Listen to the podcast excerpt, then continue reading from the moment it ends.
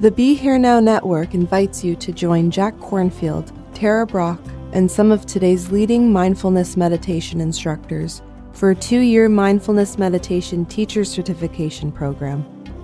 Get the training you need to guide others in their journey with a powerful online training course and in person teaching events. To learn more, visit BeHereNowNetwork.com slash get certified.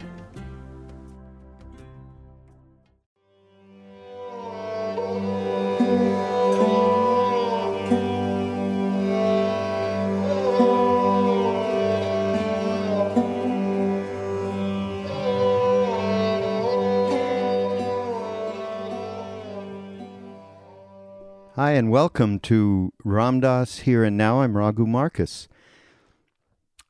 This talk from Ram Dass harks back to May of 1974. I always like looking at these dates. Now that we're getting this media library together, by the way, with the support of many of you out there, over the last, I mean, this has been going on, what are we? We're at least three years of, of really two and a half of intensive, focused work to try and bring this media library. We're talking, of course, four to five decades, thousands and thousands of hours of, of different media, not just Ram Dass talks, but Ram Dass with many of his other friends and teachers. And uh, so now that we can actually get some what's called metadata, where we can actually see where this was, where the where the event happened and when it happened and who was involved and so on. Um, it's pretty great. And then to see these dates, I love the dates because then you go, think, okay, what was I doing at that point in relation to Ram Dass? Uh, and it's it's just mind blowing to think, wow, those many years that we've known each other, and uh, pretty great. Of course, you most of you out there were not even maybe a thought in your parents' mind eye. So this is uh, it's actually from Sonoma County, uh, and it is a Q and A that uh, that our erstwhile media library curator Nathan picked out, uh, and uh, there's some particularly uh, incisive questions and answers. And uh, the first one is around the pr- predicament of judging, accepting, and rejecting. And this is something I myself could hear over and over and over. I don't know about you, but just you know, you walk around in, in the world, anywhere you go, and you can witness your mind doing. A, a ju- I mean, the level and the amount of judging. Maybe it's just me, folks but um, boy, yeah, just uh, categorizing people, shapes, sizes, uh, female, male, young, old. I mean, there's so many things to judge. It's just endless. And um, he says, take everything that comes your way as a divine teaching or grace, and you work with it. When you get criticized, you say, Thanks. Thanks for allowing me to examine it all over again. You don't have to accept or reject everything or anything. The point is to stay open to be able to hear the truth. And, in, and this goes in relation to, to the kind of judging. And of course, the most severe judging we do is uh, with ourselves. And uh, if we can get into a vantage, I find, where we are aware, an advantage of awareness, witnessing, and uh, and then you see that each one of these uh, thought forms is just a, a, great manifestation opportunity, as Ram Dass says here, uh, as a, for a teaching. And if you if we could walk around with that going on as the central fulcrum of our days, uh, things would flow way more. But this predicament of judging is particularly uh, can be ornery uh, because many of us do this to ourselves, um, and uh, it, it meets our penchant for um, self criticism, as he's talking about here, not just criticism from the outside. We do enough of it ourselves. So th- there's that's a great question and some a great answer. And um, I guess the the most uh, the, the question here that uh, is most poignant. Uh, Ram Dass talks about uh, same-sex relationships way back then, as if it wasn't going on then. What am I talking about? Uh, but uh, way back then, meaning people were more prone to keeping in the closet about their sexuality at that point. Uh, but he talks about it in, and also the question is in its relation to divinity. So it's uh, uh, he he gets into a very honest description of his own sexuality, which um, I'll leave for you all to to listen to him. I mean, nobody is more uh, honest than than Ram Dass. It's one of the things when I first met him uh, that attracted me most because uh, if he could bare his soul that way in public and share what he shared, then uh, I felt better about all of the bullshit that I was uh, judging myself about. And um, so it was freeing. There was a great, great freeing moment in those uh, in, in those early days of uh, listening to his talks and so on. And um, so the, here's the the relation to divinity uh, in talking about any act, and and this uh, this is the most uh, incisive point. Anything that I can do, he said, with another human being consciously. Now we have to define consciously, with full awareness, one could say, from a heart center rather than a mind center.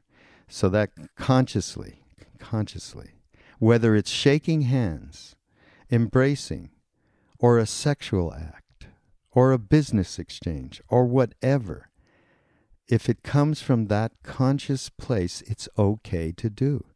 And anything that I do where I have to push the other person's consciousness away in order to perform the act, then I can't do it.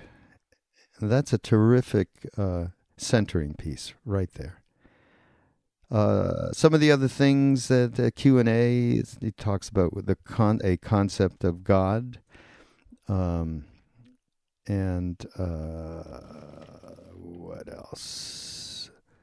Uh, desire and perception, narrowing perception, suffering as the leverage for awakening, social responsibility, and and this uh, I don't know if this is the last question, but it's the it's something that struck me so. I love this particular statement of his. And, you know, we talk about this all the time social responsibility, social action.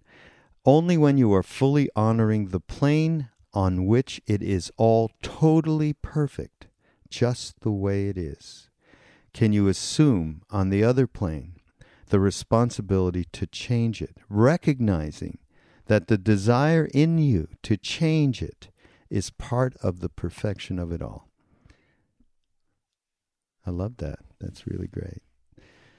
So uh, here we're going to go and we're going to start the lecture. Is there anything else I want to talk about and tell you about other than please continue the support, particularly around the media library? We just got another, how many hours? Maybe 500 hours that were just digitized. And uh, that's how vast this is. We just got to to that. Uh, we're talking after a couple of years of, of digitizing stuff. We send batches over to our guy in the Northwest.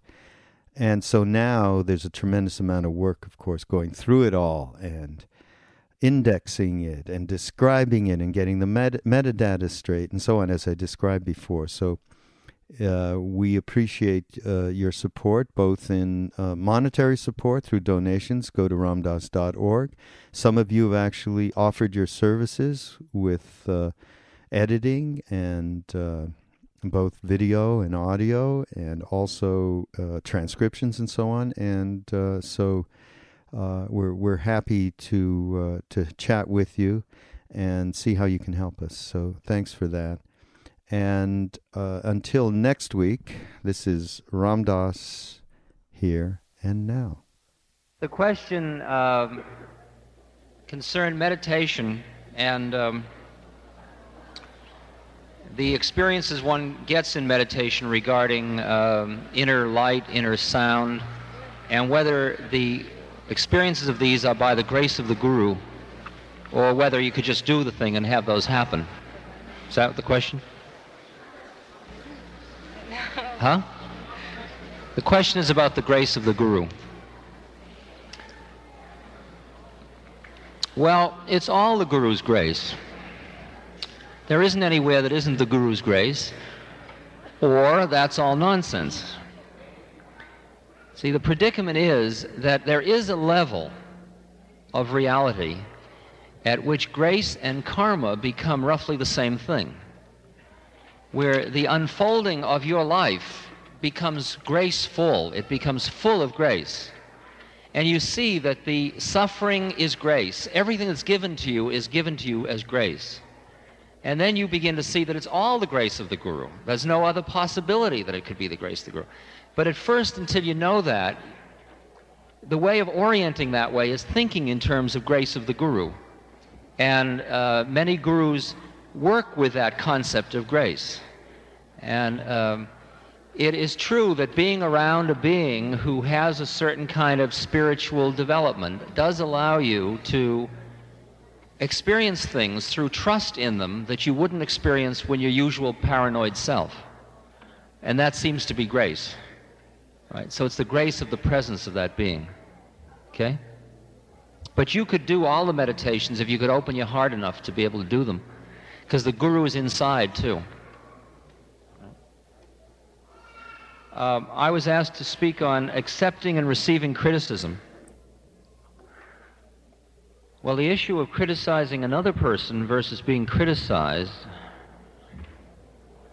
the predicament of judging itself is a tricky one. To criticize or judge another, when somebody doesn't do something that you think they ought to do, the discrepancy gets you uptight, gets you angry or frustrated. And that discrepancy is the thing that's making you uptight is because you have a model in your head of how you think that other person should have acted. So what gets you uptight is your own head trip.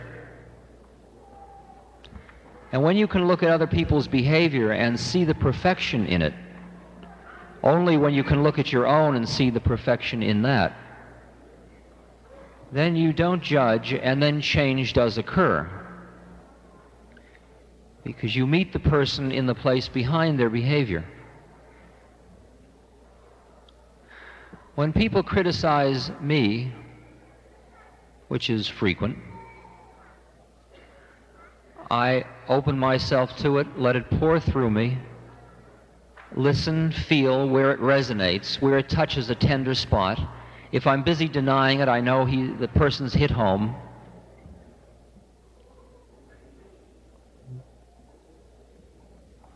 And uh, you, you get to the point where you only hope that you'll be surrounded by very perceptive people which, who will keep reminding you where you're not, known or unknown to them. And you take everything that comes your way as a divine teaching and you just work with it. So that when somebody criticizes you, thank you. Thank you for allowing me to examine it all over again. That doesn't mean you have to accept the criticism. You just open to it. You don't have to accept or reject so many things. Just open to them. Let them pour through you, and whatever is useful will be there, and whatever isn't will flow on down the river. You can trust an intuitive process of dealing with the universe rather than an intellectual overlay process.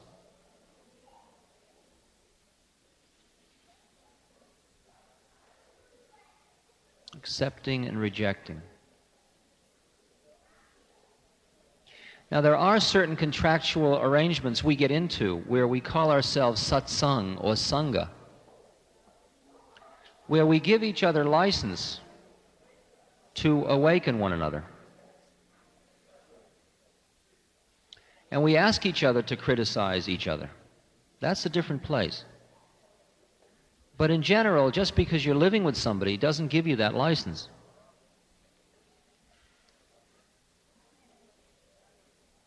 There are two kinds of people you might be with, if you like category systems. One of them are what would be called given karma, like a father, for example. As you go through the spiritual journey, you can't trade in your father for another father. That one was given for this round. And you can't necessarily change him. Can only love him. And if you love him enough, he will do what he needs to do. That's how you work with given karma. You don't change it, you work with it. And if he gets to you, great. He's just showing you where you're still holding on. Otherwise, how could he get to you? There must still be a you to get to. If he gets you uptight, good. It's a good teaching. The other kind of karma, karmic relationships, are acquired. Friends along the way. And when you outgrow them, you move on to other beings because you've gone on different paths. That's a different kind of karmic relationship.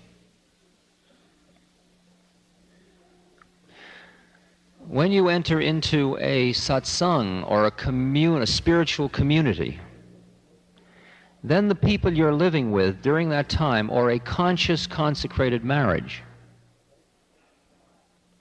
the relationship becomes, has the same st- status as given karma.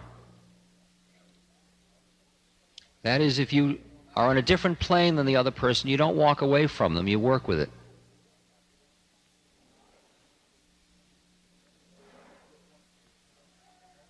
We are going through a transformation in terms of marriages, for example.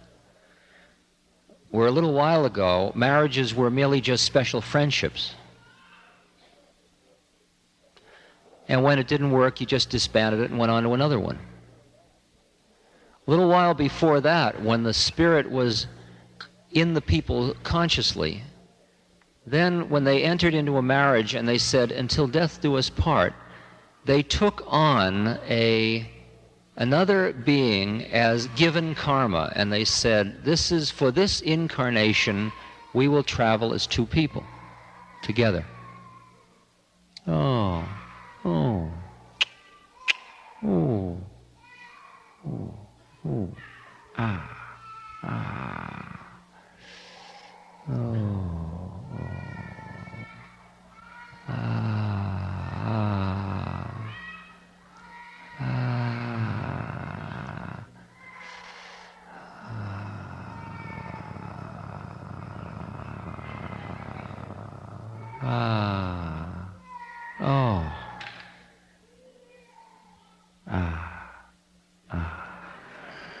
Ah. Yes. Ah. The other. Now once again. now once again, we're entering into a period where we enter into relationships more or less consciously. And once you realize it doesn't make that much difference which way you go the route, you merely listen to hear what is suitable at a moment. And it can even be suitable to make a marriage till death do us part. And then when the disagreement comes, that's the fire, that's the grist for the mill.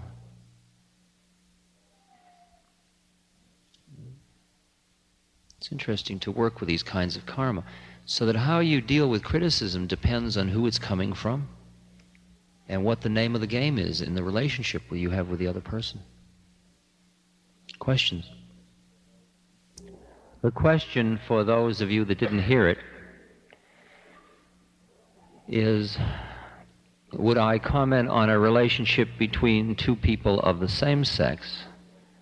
where a physical relationship may be involved in terms of its relation to divinity. Is that a fair statement of the question? Okay.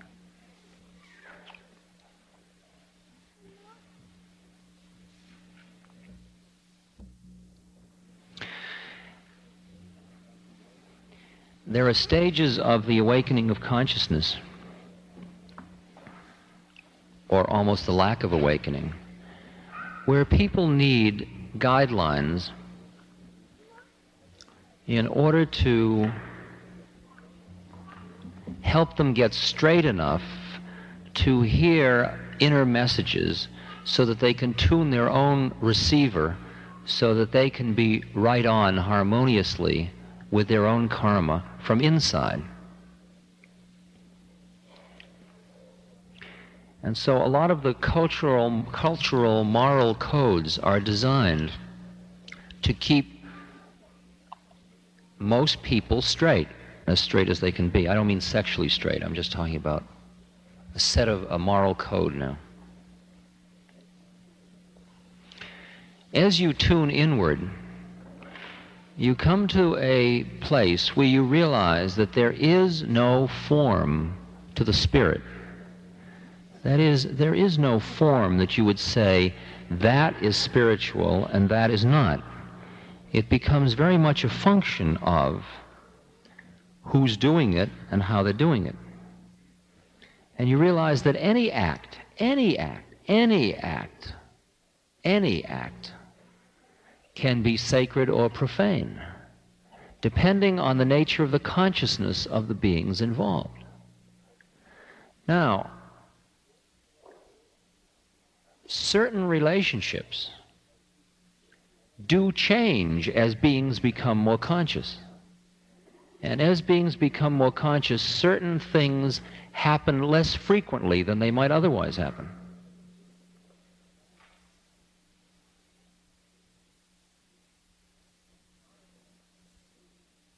it probably is true that lustful sex of any kind, heterosexual or homosexual, happens less frequently as people become more conscious. Because the lustful sex is so much based on seeing somebody as an object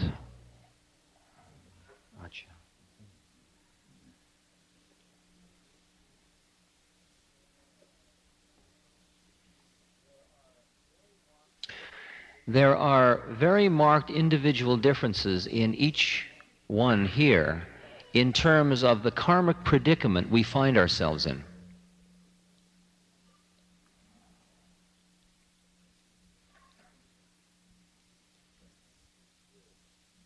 I spent many, many years as a practicing homosexual.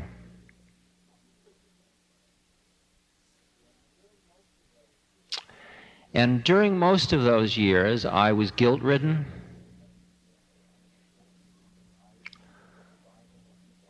I was feeling that the Bible had condemned me,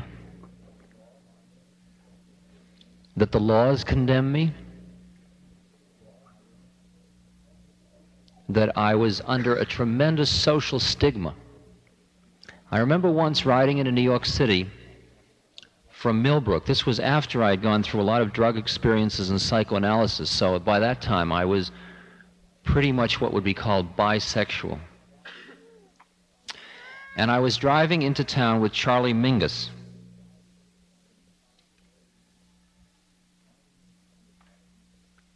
Driving into town with Charlie Mingus.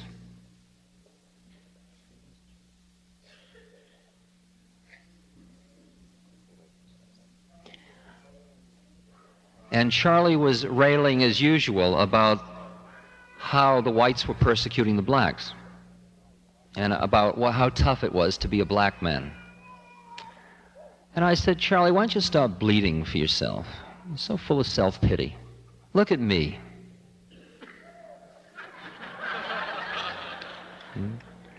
I said, Do you think you've got problems? I mean, your thing is right out front. I mean, well, how would you like to be a closet queen? And he says, Man, you got a problem.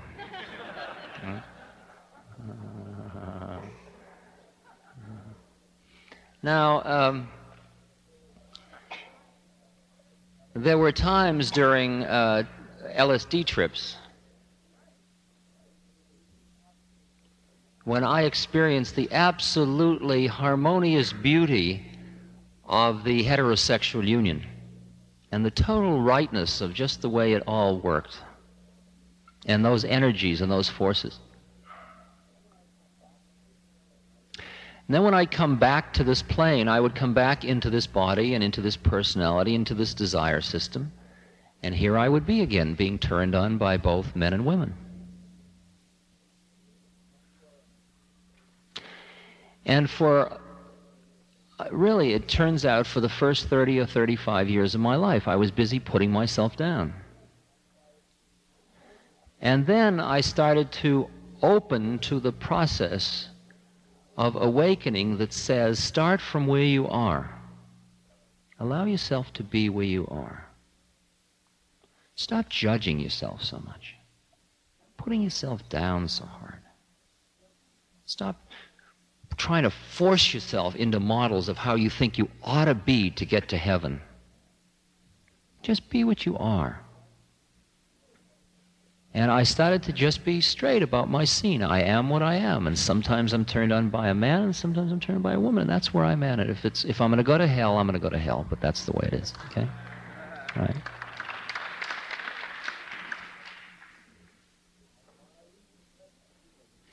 And my present feeling is that anything that I can do with another human being consciously, where we can look into our eyes and meet as two beings sharing a dance together, whether it's shaking hands or embracing or a sexual act or a business exchange or whatever it is, it's cool to do. And anything where I have to push the other person's consciousness away to be able to perform the act, I can't do it. So that a lot of my old lust trips won't work anymore. Can you hear? Is that dealing with your question? Hmm? Okay. Question. Uh, what is my concept of God was the question.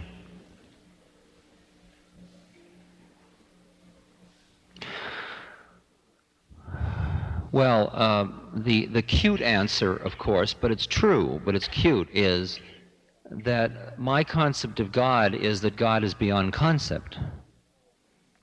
That is, that's the whole thing of gate gate, that it's beyond any model you have of how it is um, every model I have of God, whether I see, for example, um, I can see the different aspects. Like there is that God which manifests all form. You'd say the father of the universe or the mother of the universe. Right? There is that God which is the universe. So it's, this is all God. That's another way of seeing God. So God has manifested God. Behind the God and the manifestation of God is that which is unnameable, unknowable, unseeable, unsmellable, untouchable, unconceivable. That also is God. That's equally present as all the rest of this. There's three aspects, right? There is that which is in each of us, which is a part of that, which is also God. So in a way, it's like in the Buddhist, in the uh, Hindu uh, uh, consecration or offering into the fire, I offer that which is God to that which is God, and I offer it into the fire which is also God, and I who am offering it am also God. Realizing God is one with God, I come to the oneness, right? So that my, but from a functional point of view, within dualism, you use different aspects of these models for your work to get, to get closer to God, right? So that I can stay within a dualistic framework in which there's God and here I am, knowing that in the end, God, Guru, and self all turn out to be the same thing. And furthermore, to take it out one more level, they all turn out to be an illusion. Because all concept is an illusion. And behind the illusion is God, too, right? so that God becomes the void as well as the form, right?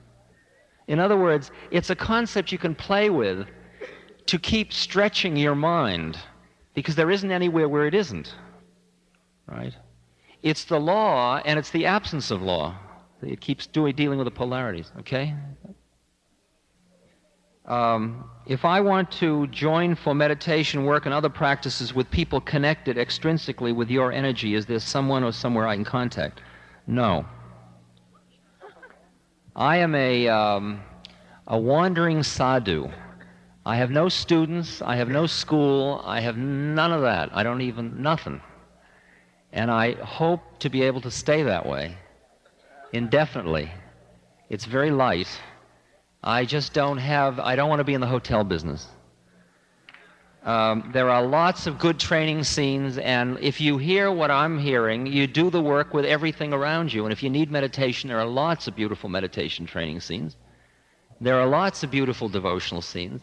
Take what you need and trust your heart, and then we're all together. It's just like these gatherings you get into the thing of the numbers game and you think, well, if we have this, and then a year from now, consider it might be twice as big, and we'll have to get a bigger hall, and then another year it'll be four times as big. But there is a point where we all recognize we're here. And then you don't have to meet and reassure yourself so much. You don't have to have 2,000 other people so you can go up to each other. You're here, I'm here. Far out, here we are. Because you're already here. You know you're here. And when you're cleaning the toilet, you're here. You're here with everybody else is here, whether you're together or not. And the time space locus doesn't mean that much. So that I don't feel a need to have schools in order to share here-ness with other beings.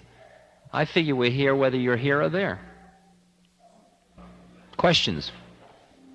Yeah.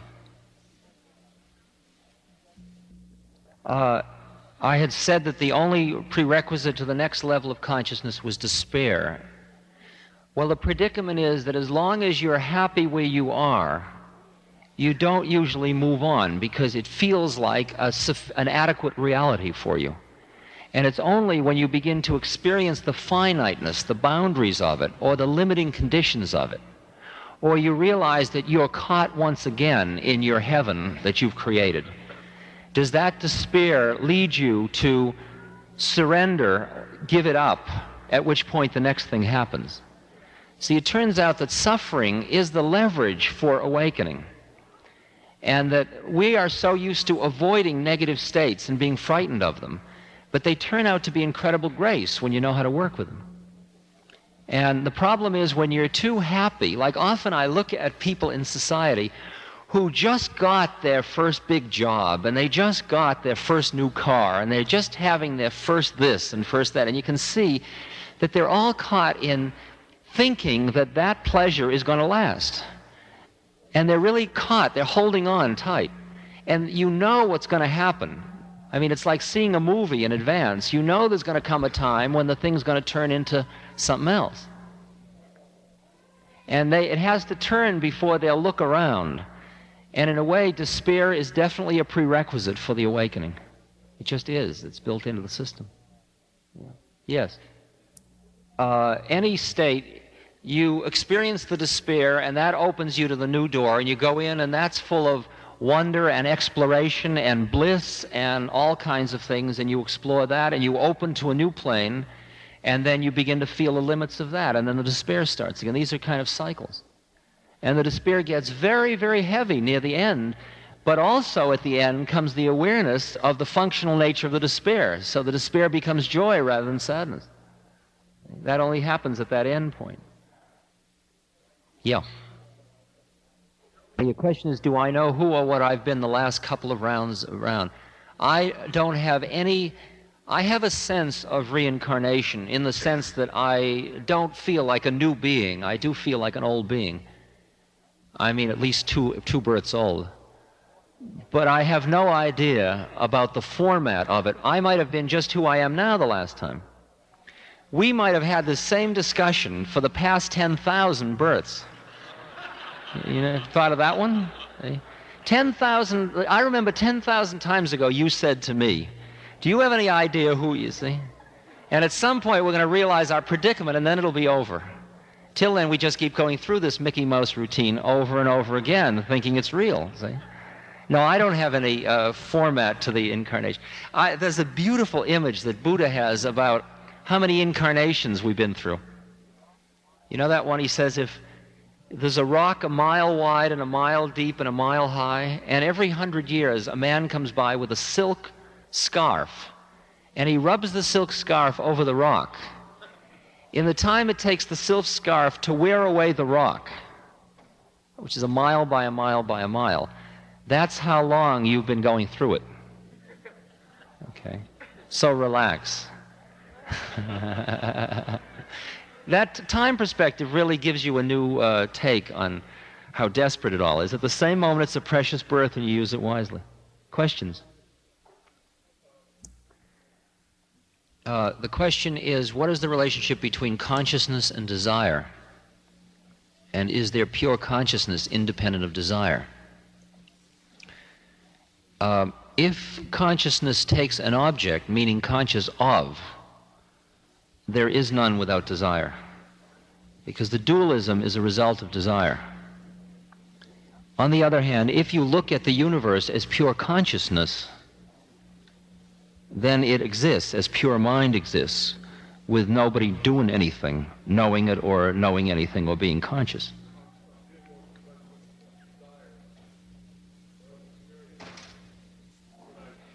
Now I hear your question. The question deals with since desire narrows perception, even intellectual knowing limits perception.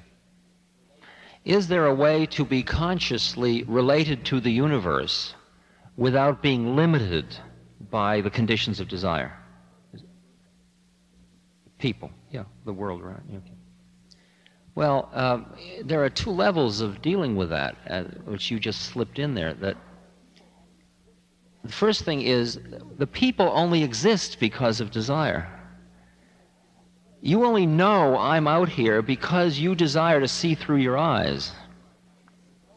See, that's a predicament. So that I'm not even, there's nobody to deal with if there's no desire, right? On the other hand, you are in an incarnation, and that incarnation has a set of desires. And it is conceivable that you can become awareness in which you also acknowledge the incarnation you're in, the desire body, doing its thing, and you see through that but you aren't attached to it so that you are seeing through it and you are seeing through this one, through that one, through another one, and seeing through higher and higher and higher planes of consciousness or deeper and deeper planes of consciousness behind your senses, behind even your thinking mind. There is certainly awareness behind thought. And there can be a subjective knowing of the universe that is not objective knowing. You can be the universe but not know it. You can consciously be one with the universe but not know it as an object. And that is an intimate relationship because it's total intimacy because there's only one of it.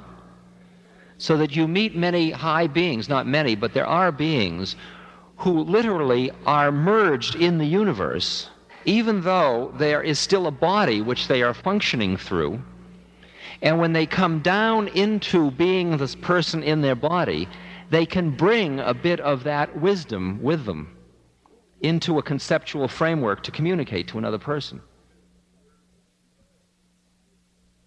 Where is desire? Desire is in the desire body. When you realize you're stuck, what do you do? You be stuck. I mean, you really be stuck. See that in the moment of stuckness is the key to the next liberation. It's the denial, it's the I'm bugged, it's trying to get unstuck that is feeding the stuckness, if you will. Like, well, I blew it. I'm not going to make it. I've lost the link. Where am I going to find it? I got to find it quick. That is based on a philosophy of poverty, of freaky, of I need it. If you sit with it and you say, Isn't this a far out melodrama? Look at this one. I lost it. I blew it. Isn't that? Look at him. Poor guy. See? And you start to give space. The space that comes, Trungpa talks about taking the aerial view, the cosmic humor that comes from the aerial view, the view of standing back to seeing your own predicament Trungpa says, realize the total hopelessness of your predicament. Okay? It's totally hopeless. See, the real when you realize you're stuck and you're not going to get out, you the first thing to do is say, "Boy, I'm stuck and I'm never going to get. There's not a chance I'm ever going to get out." Because even if you try to get out and think you got out, that's just you think you got out and you're still stuck. You're just kidding yourself now that you're not stuck, but later you'll find you were still stuck. So it is hopeless. You can't get yourself out of being stuck anyway. And it is in that surrender into the hopelessness, ah, there lies the hope. if you'll allow that, uh, you know. But you can't con it. You can't say, well, it's hopeless, hopeless. Okay. okay. I mean, you got to really experience. You got to let that horror show be. You know, you got to let the horror show be for the changes to occur. So it's just like saying, be in the moment. Instead of pushing and pulling the moment, be in it. Right? Can you hear that? Um, would you talk on social responsibility? Feel like Khalil Gibran. Ah. Only somebody with a great sense of humor can be really socially responsible.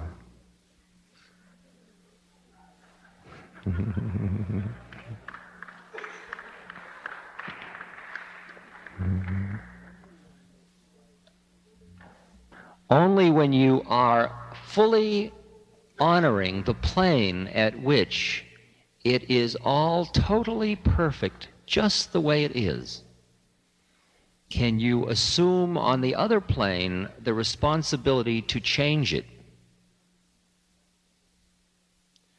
Recognizing that the desire in you to change it is part of the perfection of it all.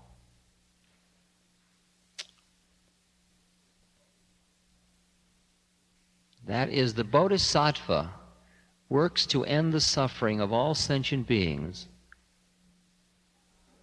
realizing at the same moment that suffering is grace.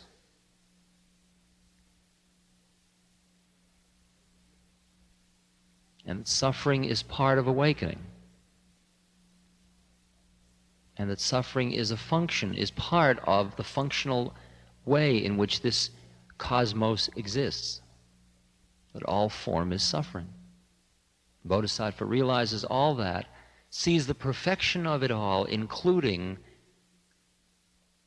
her or his work to end suffering of all beings.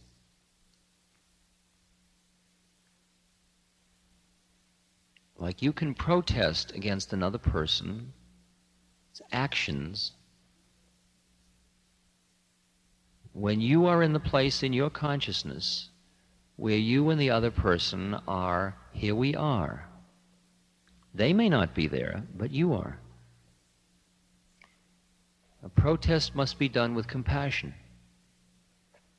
If you're busy being us and there is a them, all you are doing in the long run, no matter how nice your acts seem, is increasing the suffering in the universe because you're perpetuating the illusion of separateness. Now, until you are fully conscious, that doesn't mean you don't do anything. We are all like, I'm in this peculiar predicament. Here I am talking to you, and I am not a realized being. I'm full of ego trips. I've got all kinds of crap inside of me still. All kinds of illusion that I'm perpetuating by saying these things. How can I do this? Is this a karmic, a horrible karmic thing I'm doing? Right? I mean, can you hear that issue? My guru promised me, he said, I'd never let you do anything wrong in America, Ram Dass. So I feel it's all cool. I figure it's his problem, not mine.